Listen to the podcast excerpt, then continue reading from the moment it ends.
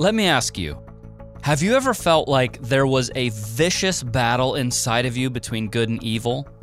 Have you ever despaired of overcoming your flesh's sinful desires? Have you been frustrated because trying to keep the rules of Christianity seems to leave you in bondage? If you resonated with any of those questions, then do not stop listening because we are going to talk about Paul's letter to the Galatians. The scripture has confined all under sin. So through the law, we find out we're all sinners condemned before God, and there's no hope in ourselves to justify ourselves. And the law does that, it shows that we are sinners. But then he says, the scripture has confined all under sin that the promise by faith in Jesus Christ might be given to those who believe. Hey, this is Nate Dancer with Purity for Life. The letter to the Galatians is an absolute gold mine of heavenly wisdom. It tells us that it is for freedom that Christ set us free. It shows us how to be liberated from legalism and from sinful lusts. It turns us away from our own strength and efforts and toward the cross of Jesus Christ so that we can be empowered by the Spirit of God to live a truly righteous life. This is part one of the 11th episode in our latest series, A Firm Foundation. Let's go.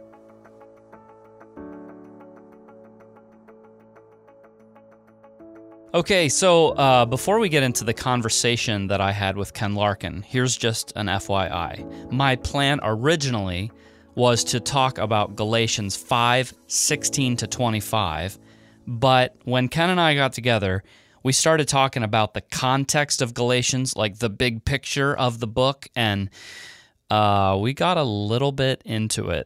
so 35 minutes later, we hadn't even started talking about Galatians 5 16 to 25. So here's an episode all about the big picture.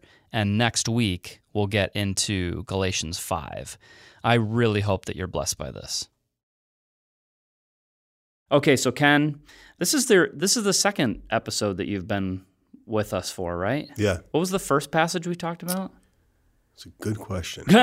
oh, that's right. You did um, Titus Yes. Titus 2 and 3, and then The First true John 3. love of God and grace of God. yeah, yeah, yeah. Okay, so what we want to talk about today is Galatians 5 16 to 25. And that's a very familiar passage. I'll just read that real quick. I'm reading out of the ESV. This is Paul. But I say, walk by the Spirit, and you will not gratify the desires of the flesh. For the desires of the flesh are against the Spirit, and the desires of the Spirit are against the flesh. For these are opposed to each other to keep you from doing the things you want to do. But if you are led by the Spirit, you are not under the law.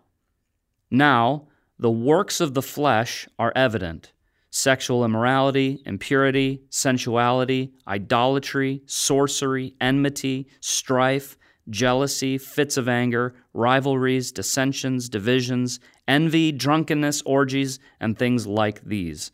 I warn you, as I warned you before, that those who practice such things will not inherit the kingdom of God. But the fruit of the Spirit is love, joy, peace, patience, kindness, goodness, faithfulness, gentleness, self control. Against such things there is no law. And those who belong to Christ Jesus have crucified the flesh with its passions and desires. If we live by the Spirit, let us also keep in step with the Spirit. Okay, so there is a ton there. And before we start talking through this passage, I want to talk about the context of the book of Galatians because, man, this is a powerful, powerful book. Um, as you studied, what were some of the things that you learned? Well, just starting off, like he, he wrote it to the Galatians, obviously, uh, which was uh, a region, a Roman province in the region of Asia Minor, which would be modern Turkey. Right. And it seems like he had written to the uh, churches he had established on his first missionary journey in southern Galatia, which would be Pisidian Antioch, Iconium, Lystra, and Derbe, hmm. from what I understand. And that's in Acts uh, 13 and 14, I believe. And what happened was, it looks like I was thinking about this how awesome we have this book that, you know, the devil meant to undermine the gospel, and God gave us these rich truths in response to that. Mm. So Paul was basically counteracting Judaizers that had infiltrated the church, that they were basically teaching you need, you need to be circumcised or keep the law of Moses in addition to faith in Christ to be saved. And Paul was obviously he received by revelation from God. It actually says that in in his uh, you know chapter one, the gospel, and they were trying to pervert the gospel. So he counteracted them. They're also trying to undermine his authority to promote themselves and the heresy they were speaking. So he he basically in the first couple chapters establishes his own apostolic authority where he received the gospel from and then he really gets into uh, the book talking about justification through faith and mm-hmm. i thought really that was like a, one of the main themes if not the theme of the book was justification by faith and we know uh, if God repeats something, it's important. And this phrase is mentioned four times in the Bible. Paul mentioned it in Romans 1, uh, in, it's, it's, in Hebrews 10, I believe it is, and then in uh, Galatians 3.11, the just shall live by faith. So, but that no one is justified by the law in God's sight is evident, for the just shall live by faith. Mm-hmm. And that's a quote from uh, Habakkuk 2.4. Yeah, um, when I, you know, I love doing key themes and and looking at keywords, repeated words and themes. And one thing that I saw, like running throughout this book, is almost a uh, it's like two different themes. One is life, and the other is death. And under those key themes are things like faith, mentioned 23 times. For, for life, connected with life is this theme of faith 23 times. The Spirit is mentioned eight times. Righteousness or justified or justify is 16 times. Grace and gospel, those are like life and blessing words. And then under the death theme, kind of, you've got curses, you've got law, which is 32 times, you've got flesh, which is 14 times, and slavery, which is eight times. So it's like Paul is showing that there's two basic messages. There's the message of life, which is connected to faith and the spirit, and then there's the message of death, um, which is connected to the law and the flesh. And obviously, the Galatians didn't realize that the message that they were buying into was actually a message of death and condemnation.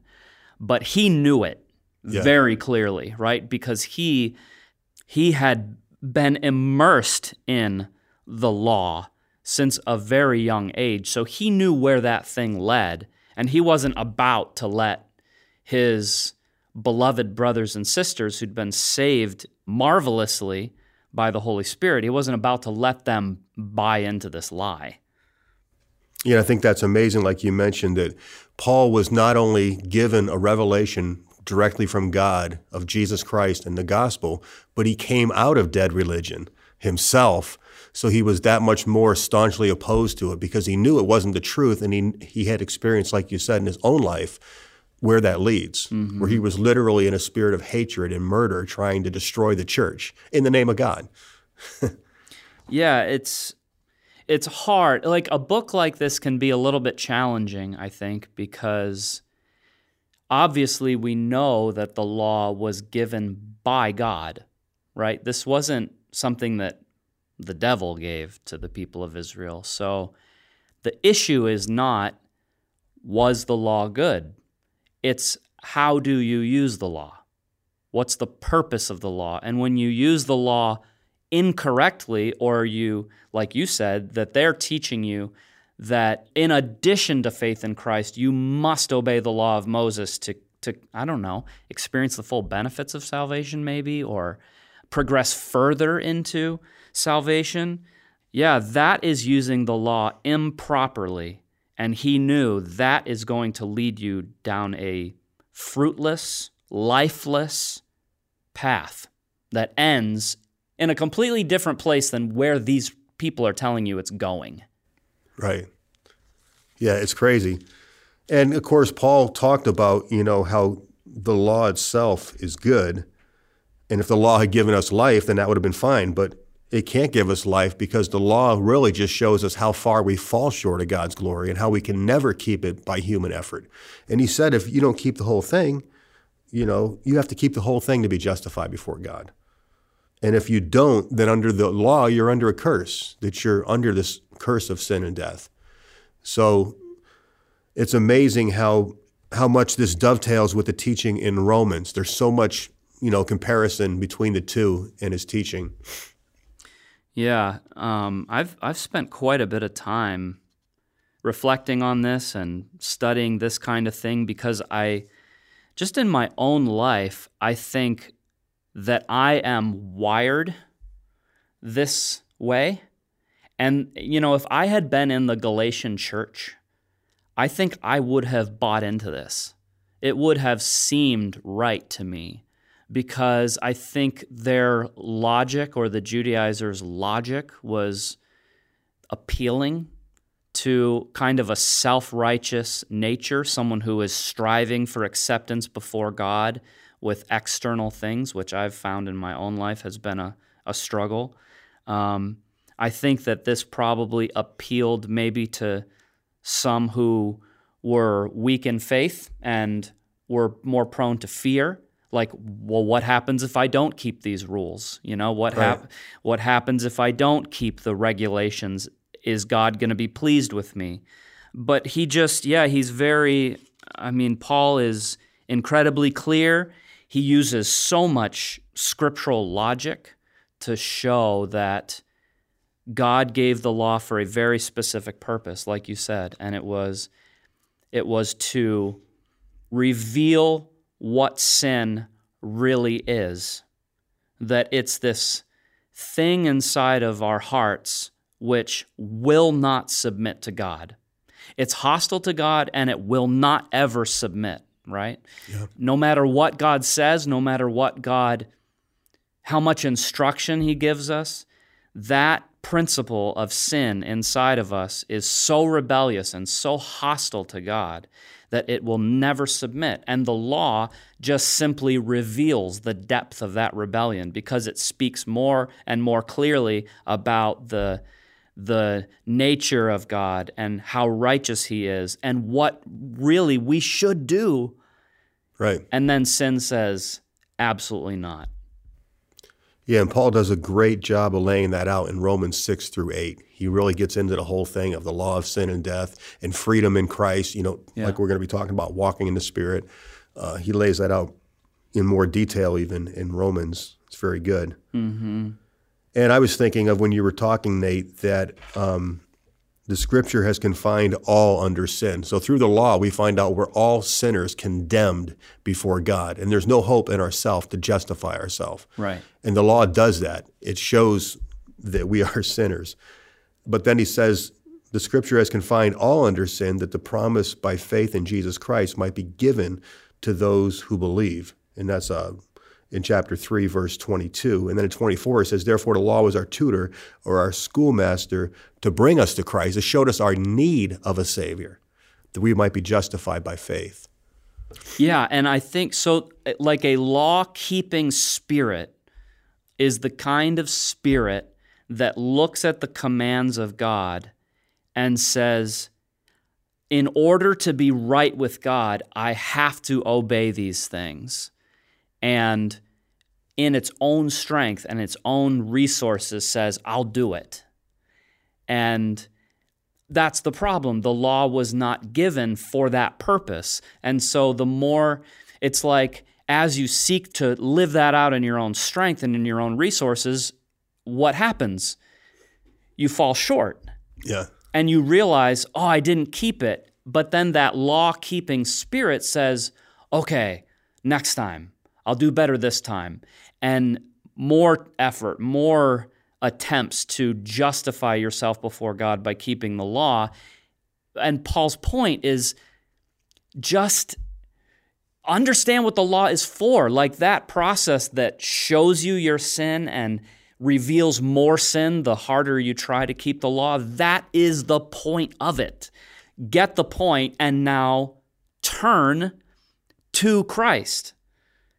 Turn away from your sin and turn away even from this self effort kind of thing to, to justify yourself before God and turn to the one who's able to make you righteous.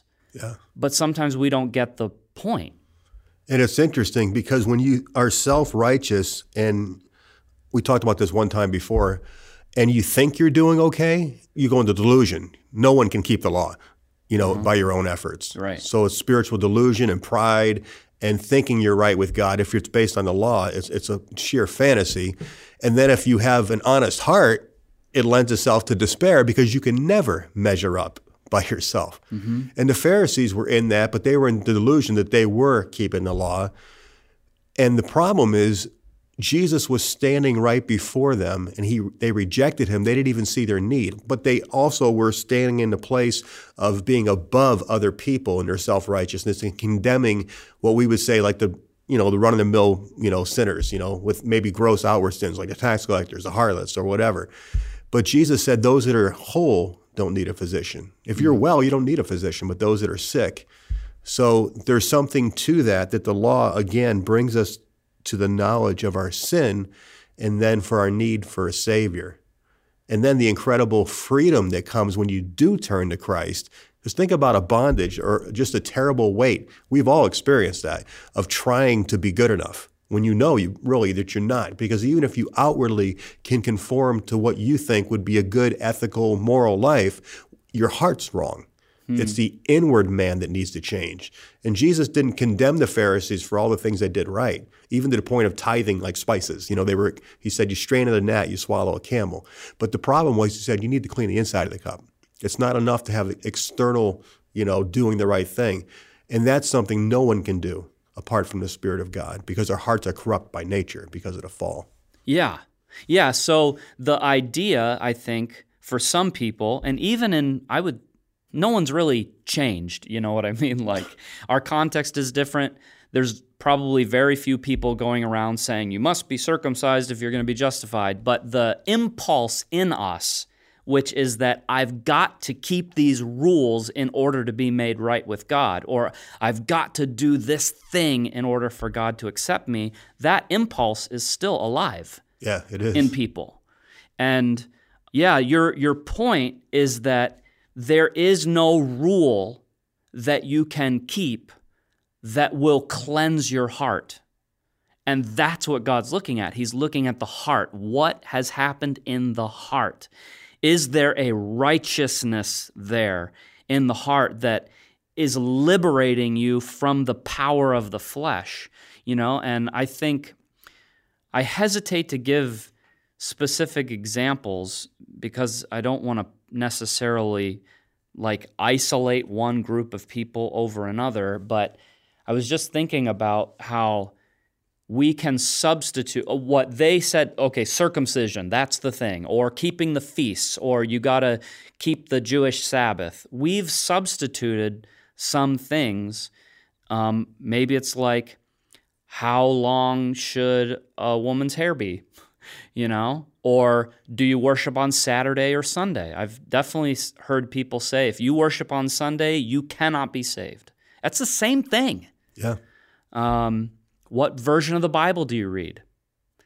Uh, there's there are external things that we push forward and say that this is so important that if you don't do this, you cannot be saved, and that really seems to be an analogy to what Paul is bringing forth here. Yeah, absolutely. And isn't it interesting? Like even the Pharisees started out like they wanted to be separate from the world. They wanted to live holy lives. But then once man gets involved in it, it all falls apart. Yeah. You know, and it's the same with this. Like a lot of the uh, external observations, like the hair, the length of the skirt, all these different things came out of the holiness movement, which was a powerful move of God. But after a while, the spirit of it diminished, And then we just had the outward observance, and now you're judging someone else that's not living according to your standards, but it's no longer a movement of God. Now it's just man continuing on in the flesh what God began in the spirit. Right. And Paul talks about that. Yeah, exactly. Right. And I think that's what, so in my own life, I think that has been the frustration because in essence, I think what you find if if you have kind of a a legalistic strain or a self-righteous strain, what you find is that even things that are meant for your good, if you try to trust those things to develop the life of God more fully in you, those things backfire in a way and bring you into this bondage because that's not how it works. And I think that's what Paul is Paul is saying. He just calls him out in a sense in, in Galatians chapter 2. And he says in chapter 2, verse 2, again, this is the ESV, let me ask you only this. Did you receive the Spirit by works of the law or by hearing with faith? Yeah. So he's he's telling it like, how did this all start? Did this all start because you found some principle to observe or some rule to follow and then you were baptized in the Spirit? Or did it happen because you heard a message about Jesus Christ and what he had done in the world and how he was able to save you. When you believed that message, you were baptized in the Spirit of God, and an inward radical change happened in you that totally changed you from the inside out. And he's saying, Are you really going to leave that pathway for something different? Yeah. And it's crazy because we've all done it. Yeah. You know, and even good things like Bible study, prayer, I guess they call them like the means of grace, you know, how you can connect with God. There's no life in those things itself. We actually come to the Lord and the Lord gives us life in those things. Yeah. But it's not me, oh, I'm just going to pray more. I'm going to study the Bible more and get more spiritual. No, if the Holy Spirit's not in it, all you're doing is just the letter kills, it's dead. The Spirit gives life. Yeah. And Paul, like you mentioned, he was talking about life, and he says, having begun in the Spirit, are you now being made perfect by the flesh? In verse 3 of chapter 3. One version says, are you now attaining your goal by human effort? You know, that we were literally dead spiritually, no life whatsoever. And like you said, God, by his Spirit, implanted life within us. And that is the life that we need to learn to live in, to live out. It's in his spirit. And we're going to talk about that, of course, in chapter five. It's the spirit that gives life. The flesh profits nothing. And, yeah. and they were reverting back to that bondage of trying to do the futility of it, too. Trying to do in the flesh what only God can do in the spirit. Yeah. Paul, that's his testimony, right? I mean, he was following the law to I, I guess what you would probably say is as well as any person was able to follow the law, he was.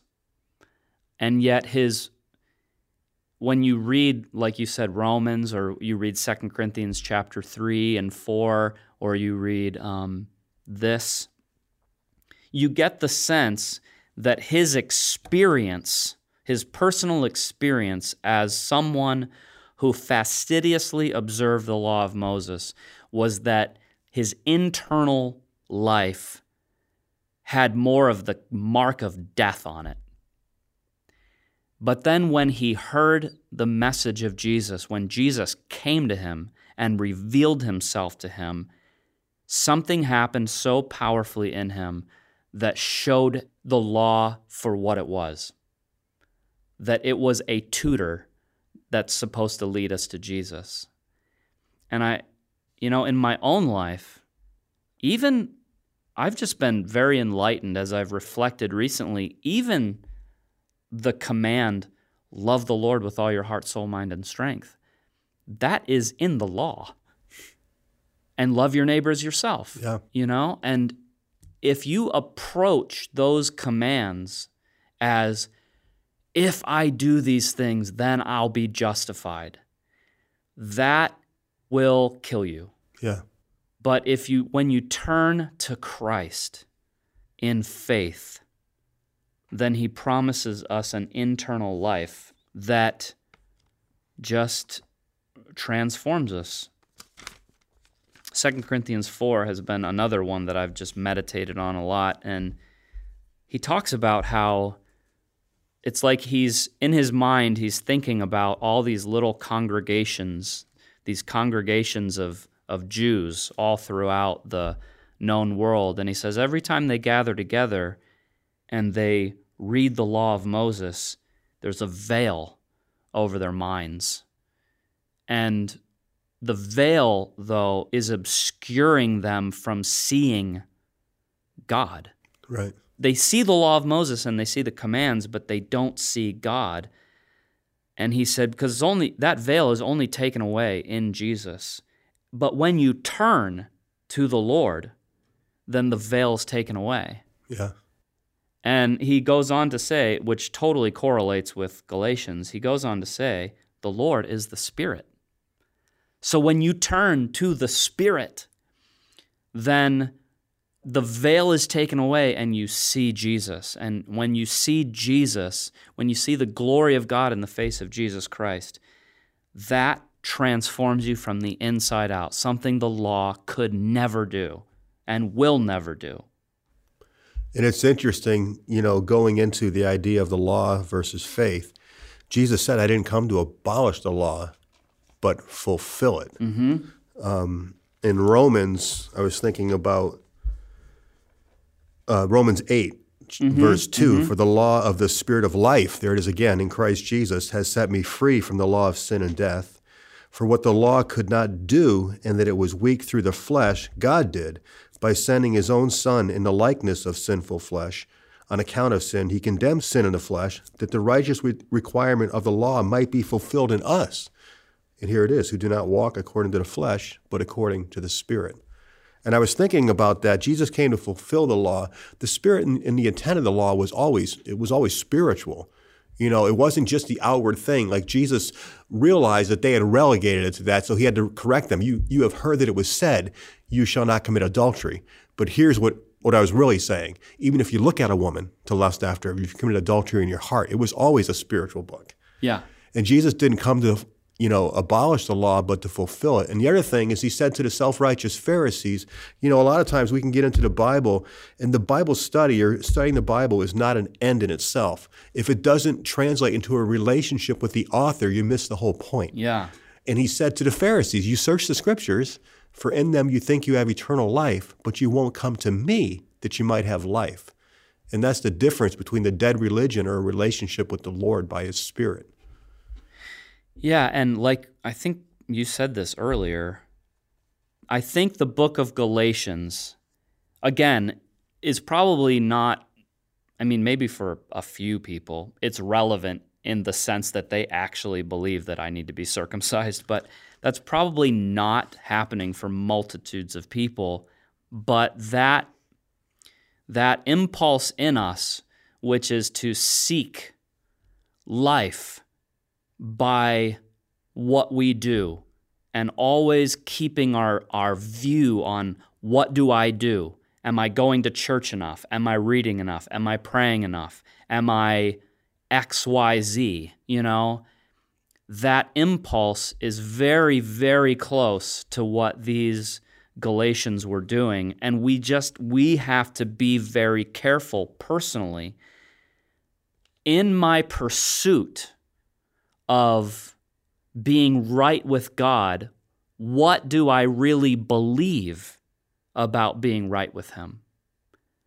You know, I mean, I think about how he said to the, I can't remember where it is, but he, it's, oh, it's in Romans, right? He said that the Jews, trying to attain a righteousness that is of the law, did not accomplish their goal. Whereas the Gentiles who pursued it by faith got the goal of righteousness that the Jews missed. Yeah. You know, and in Galatians, I think it's pretty clear that he's not just talking about like a legal righteousness, he's talking about a power that is transforming your life into a righteous kind of a life. And I don't mean like it is also a legal righteousness. But along with that declaration of righteousness is also an internal power Yeah. to live a righteous life. And so if you don't have that power working in your life, it's very possible that you are pursuing it with the wrong motive or the approach is wrong. Yeah. You know, that you're thinking that righteousness can be attained by what I do. And that's what your whole vision is filled with. How am I doing? Instead of this faith that links you to the power of God in Jesus and he infuses your life with that power. I personally I've found that I need help to pursue the righteousness of God in the right way. Yeah, me too. Me too. And it's interesting in our culture, we have dumbed down the gospel so much that it's really just um, relegated to the idea of forgiveness, which is incredibly awesome because without forgiveness, we don't have any life and we can't have a relationship with God. Yep. But God has so much more for us. And I thought about this, you know, it's like, okay, Jesus said those that are well don't need a physician, but they that are sick. Without the power to live a godly life, it's like Jesus pronouncing you whole and leaving you. It's like you have four stage cancer and the doctor says you're cured and you're going to die because the four stage cancer is still there. Yeah. So all that sin and corruption is still in there and you're still dying. Something needs to be addressed or you're going to die no matter what. So so the doctor can say whatever he wants. So God's not like that. You know, when God says you're justified, he also gives you a new nature. Yeah. And he recreates you inside and plants his life within you and gives you a brand new life. Like it Yeah, says what right. Paul said in Corinthians, you know, you're a brand new creation if you're in Christ. Yeah. Old things have passed away, all things have become new. And I thought it was interesting because you were talking about, you know, comparing the idea of circumcision with all the things that we do in our culture to try to be justified. So in chapter 5 of Galatians, verse 6, he says, For in Christ Jesus, neither circumcision avails anything, nor uncircumcision, but faith working through love. So love is the fulfillment of the law. And that's the idea that, you know, I thought about this that what we do is important, Extremely important. but that's the fruit, not the root. yes. You're justified by faith, and if you're really justified, you have a new life, and the fruit's going to be there. That's right. So he says, neither one, that's not important, the external things, but faith that works through love. And then he says the exact same phrase in chapter 6, in verse 15 For in Christ Jesus, neither circumcision nor uncircumcision avails anything but a new creation. So Yeah. he's nailing it down there. It's like, yeah, that's what it's all about. Yeah. Yeah, and and that's what I love about Galatians, right? Because Paul is not only talking about how to be justified, but also how to walk in that new life because that's what was given. Like you said, Jesus didn't just I forgive you and then not heal you, not cleanse you. I mean, who who really wants this sort of like impotent I it's hard to it's hard to know exactly how to say it. But like who wants to just be told I forgive you and then you just live the exact same kind of life that you did before you came to Christ, but you just have this sort of like I don't know, empty word of forgiveness pronounced over you. If if you really came to Jesus in a real way, you don't just want forgiveness, you want a new life. And that's what he gave the Galatians. He gave them a new life. And so Paul's saying, Are you really going to turn from like this way that was just so powerful in your life? Are you really going to like look to a different way now? Keep walking in the way that God saved you. Yeah. And God brought him into so much freedom. He said that in chapter 5, verse 1 Stand fast, therefore, in the liberty by which Christ has made us free, and do not be entangled again in the yoke of bondage. Yeah. And then he goes on again, he says in verse 13 of chapter 5 For you, brethren, have been called to liberty, only do not use your liberty as an opportunity for the flesh, but through love serve one mm-hmm. another. So then again, love is the fulfillment of the law. For all the law is fulfilled in one word, even in this you shall love your neighbor as yourself. So that's the idea of walking the spirit. The next verse is like the flesh, right? But if you bite and devour one another, Right. beware lest you be consumed by one another. Yeah. So he brought them into freedom, and these Judaizers were trying to take that away, you know. And Paul says, no, stand fast. This is the true faith. This is the gospel. God has put life in you. Live in that. Don't Yeah. go back to your old way of thinking and doing.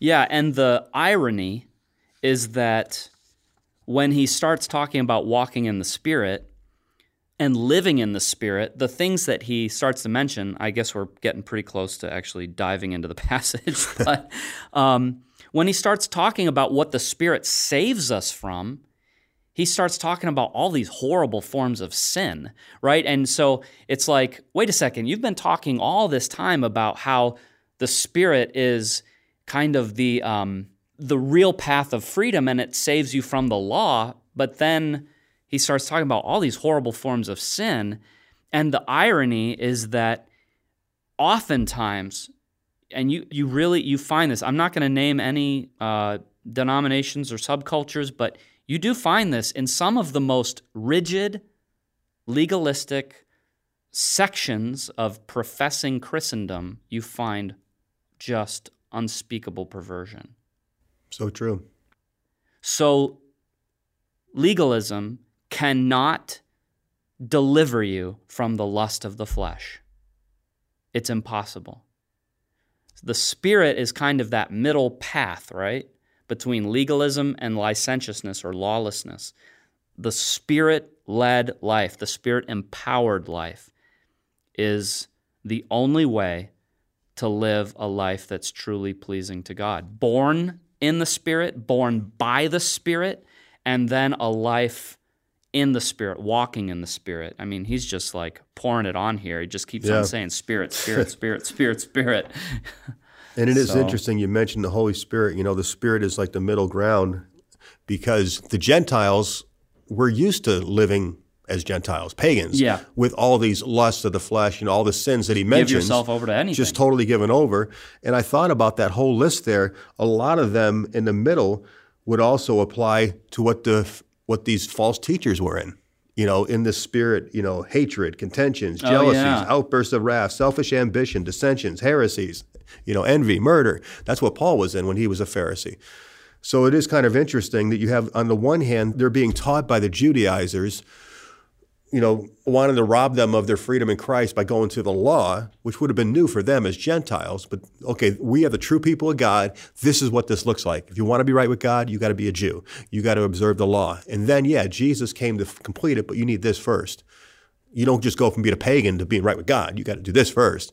And then their culture told them, no, you basically live however you want hmm. and just fulfill the lust of the flesh. So Paul was addressing both of those, I guess, hurdles to them continuing on in the freedom yeah. that God was calling them to. Okay. That's man, that is just such good stuff. I it was funny because I um I think I really started studying this on Saturday and by like Tuesday, you know, I, I'd put in a number of hours and I was like, I haven't even studied Galatians 5 yet. I mean, this is just amazing stuff Yeah. pretty much uh, what I what I used for my whole study was uh, an old commentary called the Expositor's Commentary, and man, if anybody wanted to dig in and dive into that, it's amazing. There's a newer version called also called the Expositor's Commentary. That's not the one I used. I used the one in e-Sword, but just powerful, powerful stuff really enlightening, so helpful, so just like, man, I can relate to this. I love the book of Galatians. Well, I love this letter, and I pray that what you've heard will encourage you to believe God for a deeper, more powerful freedom in your own life. Okay, so next week, Ken and I will get into Galatians 5 16 to 25. So that does it for today, but we will see you next time. Purity for Life is a production of Pure Life Ministries. For over 30 years, Pure Life Ministries has been the go to for those whose lives have been devastated by sexual sin. Visit us on the web for more information about our life changing counseling programs and powerful teaching materials. Also, check out our video clips of men and women whose lives have been radically transformed. All that and more at purelifeministries.org.